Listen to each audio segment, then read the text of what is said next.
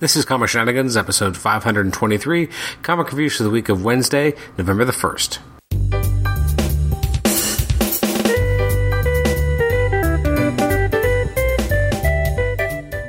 Welcome to Comic Shenanigans. This is episode 523. I'm your host, Adam Chapman, and this is our look at some of the releases from the week of uh, Wednesday, November the 1st. Um, as you can surmise, uh, it's been a while since we've actually done a reviews episode. Uh, it's the 13th of uh, November as I record this, so it's been 12 days since some of these books came out. Uh, the good part is I've read a little bit more than normal. The bad part is it's super late. Um, so let's just dive right in. Some of the books I did not get a chance to read from November the 1st include Avengers, uh, Batman the Dark Prince Charming, Batman the Devastator, Black Bolt, Black Lightning, Cold Dead Hands, Captain America, Cyborg, Darth Vader, Dead Man, uh, Deathstroke, Green Arrow, Green Lanterns, Guardians of the Galaxy, uh, Harley and Ivy meet Betty and Veronica number two, Iceman, Inhumans, Once and Future Kings, Justice League, Nightwing, Old Man Logan, Power Pack, Superman, The Jetsons, and The Shadow Batman uh, number two. Wait, that can't be right. Didn't that book already end? This is, uh, I could be wrong. Um, so the books that I did get a chance to read, uh, well, let's just jump right into them. Uh, first, we have Astonishing, Astonishing X Men number five.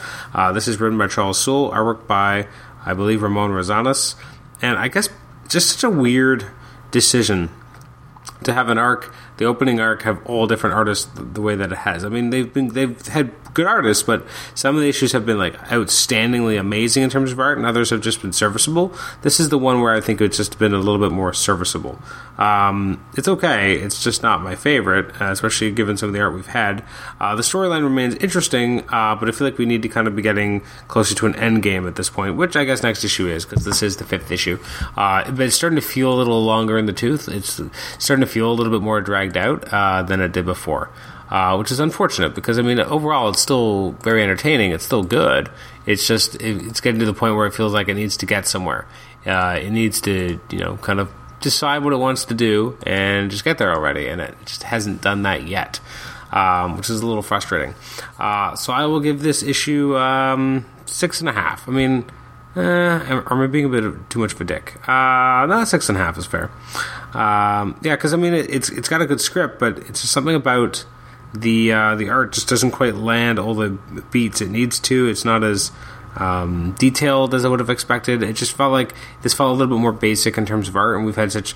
And part of this is probably isn't even fair. Part of this is probably me saying, "Well, the art was so great before, and now the art's not as good." And if we had just gotten this artist all the way through, maybe I would have felt differently, which is unfair. And I'm recognizing that my review of it might be a little bit tainted because of what's come before. But at a certain point, like you read a six part arc, you'd like some visual consistency, and having five different artists, and probably with a sixth yet to come, in the sixth issue, I should say, um, it's just a bit more of an issue for me.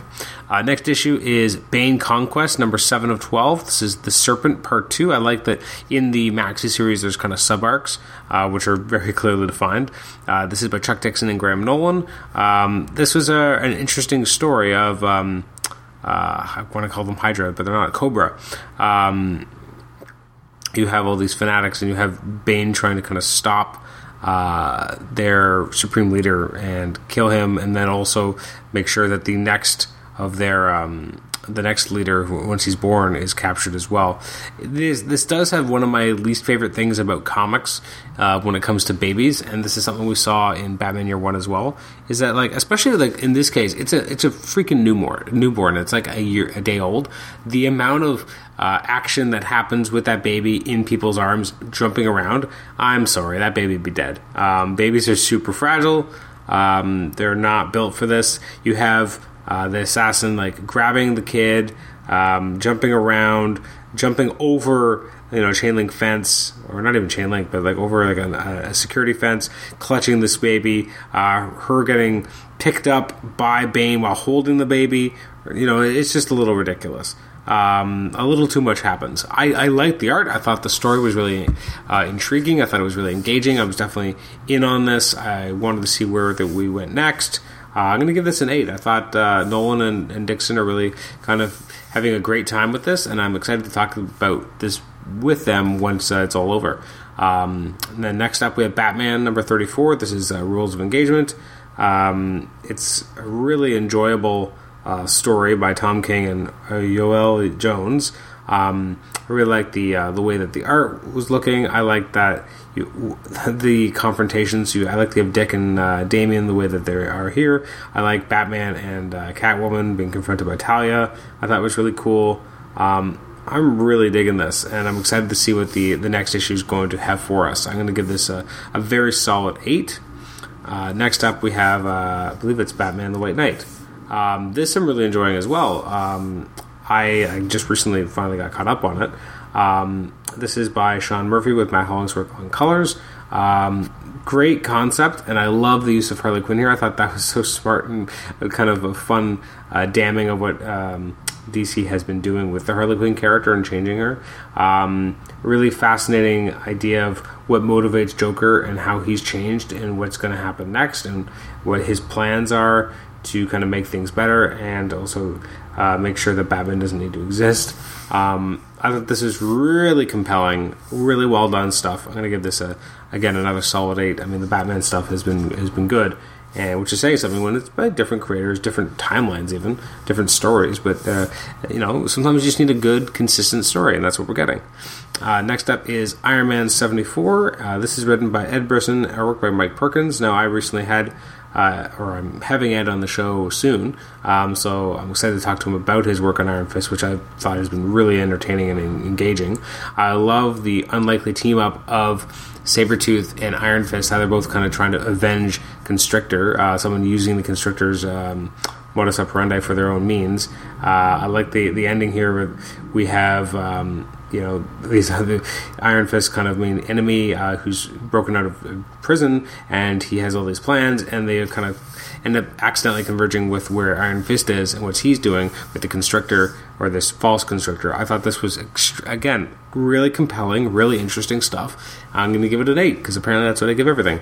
Uh, next up, we have Peter Parker, the Spectacular Spider-Man. This is issue number six by Chip Zdarsky and Michael Walsh.